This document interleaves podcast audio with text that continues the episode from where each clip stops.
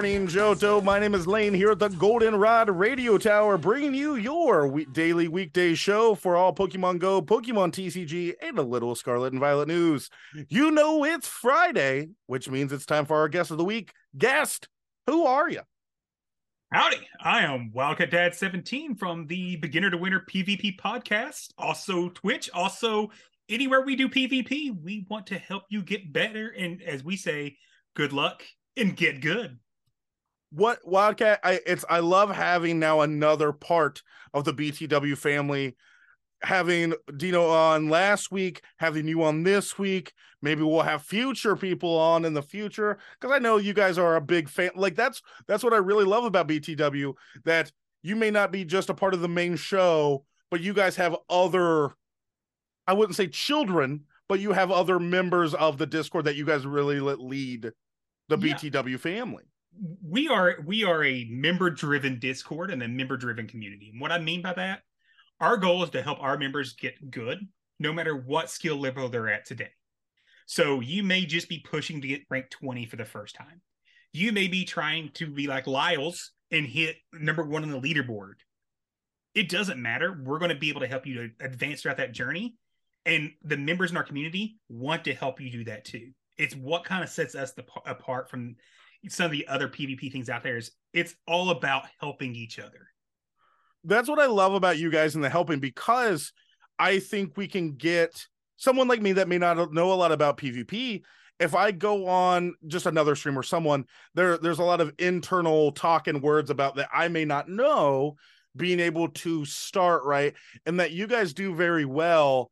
Is I'm not just watching someone play PvP. You guys are discussing what is happening, or a lot of the time, you guys are helping someone, right? That you guys host and I was blown away about how cheap and how easy it is to get a part of your guys's kind of training sessions and that's what kind of I wanted to bring you on to talk about with that is with with you coaching do you feel like sometimes you coach more than you play Oh, absolutely. Uh, I'll be frankly honest. When I'm streaming, 90% of the time, especially late season, I prefer to coach than stream my own sets. Simply because I know I can eventually get to legend typically each season anymore. But I get more pride out of helping someone else hit legend or helping someone else hit expert, vet, whatever the case may be. That is a much cooler experience to me now than my own success is anymore. that's where the dad comes in right that's the wildcat dad part of it that the wanting to see the success of others and that's what what what i think is really cool too is you guys bring in new people you grow them but then the other people stay so the community is driven by you not just taking the beginner to the winner and then the winner stays right that you have those people Absolutely. And that, that is one of the biggest things. Our members coaching section in our Discord. Yes, we have our actual member coaches, people like Lyles Jeff 3. Hey, Buckeye Fitzy, you want a world's competitor to coach you? He's in the There Discord ready to coach you. But the other members will also hop in and be like, hey, I just want to play some sets. Anybody want to hang out? And they'll start helping each other. And then you you find when you stop in that they're learning from each other, even though they may not be at that legend level, you can still learn from one another. The- So the- I love that. this is a question about coaching itself. The first one is do you find you guys coach more people on the rank wanting to rank up on the ladder or a more regional testing because I think those things are two totally different things, right? Uh uh pick 6 is different than uh, a spicy ladder choice. What which one do you think you coach more of? I think we do more coaching for GBL because that's easier to coach. You're Okay, playing live yeah. sets, you see immediate results. But we absolutely, on a daily basis, have someone going, Hey, someone want to practice regionals for me. Someone want to practice this self meta. Someone want to practice this custom BTW meta. And even though we are practicing against each other, the first thing we do at the end of that battle is, Hey, any notes or you want any feedback on what we saw or what we think Mm. that needs changed? Even today, I battled one of our members, Miami Doc, with my potential regionals team. Soon as I was done, I messaged Miami Doc and said, Hey, what can I change to not suck so bad this time? Because the team was not working. He's like, I hated Registeel. And I'm like, I'm glad you said that because I hated Registeel too. And it goes for any member. We're always willing to help each other versus a lot of the communities in PvP where you beat someone or they beat you and all they want to do is either mauled or walk away from you as quickly as possible. well, And that's because you guys are a community we've grown. family, right? Yeah, like this is and this is and i love that you guys give the example of do you want to know you want help that's a very parent th- that's another like do you want feedback? Or do you just want to know? And they're like sometimes it's just like no i i know what or like or you're not in the mindset of the like wanting feedback yet. That is another thing of like give me feedback in a little bit. And i think that's what's so good like like you said with regionals and it's like you said too easier to kind of coach gbl with ladder um than than the a pick six. Do you think it's hard to transfer from learning like if i'm wanting to learn my my go my gbl two nationals do you think that's a hard transfer It's a hard transfer because the skill set is somewhat different, mm-hmm. but GBL is vital to success in the regional so so six pick three format. oh And I say that because things like counting moves, learning what your Pokemon can take, all of that happens easily in GBL. The biggest mistake I made last year at NAIC when I went 02, I was trash. I practiced in GBL for months with Walrein, Sableye, and Trevenant. good team spicy Great team. Guess what? I went to regionals and didn't run, even though they were on my team yeah and I failed miserable. But you know what? I should have realized that the skills I built over in GBL would have transferred to regionals. Because to be frankly honest, had I brought that that three those three Pokemon, I know I win round one, It- and then it could have snowballed from there. But you it's bringing what you know right even if it's a little spicier of an option you know how to run that spice right that you would know that spice from other people Yeah, look look at Fish on a heater. He, he Spicy. went on a heater, considered a spicy team, but it was a good team that he had practiced with and knew well.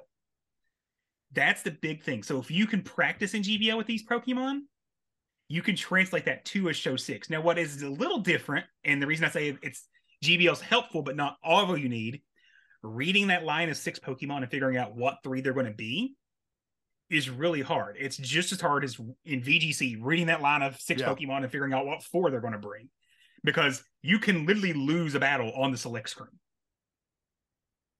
Yeah from just not even knowing what right? Like you're you're guessing and trying and what i would and this would be my guess of course not knowing anything it's if i know your your trevenant cores or something that usually like you said trevenant sableye like trevenant what whatever go like let's say right now during this cup like trevenant toxapex has been in the combo during color cup like knowing kind of what three team three that they may bring but i think that's the point of some spicy options that you may not know what move set they have and i think you're right like trying to just go from nothing to nationals, you got to know kind of that practice with GBL, and I think that's that's a really good thing. Now, can you tell me, do you have a lot of luchador the the lucha Pikachu? Do you have I've got four or five, including one shiny one. That- really?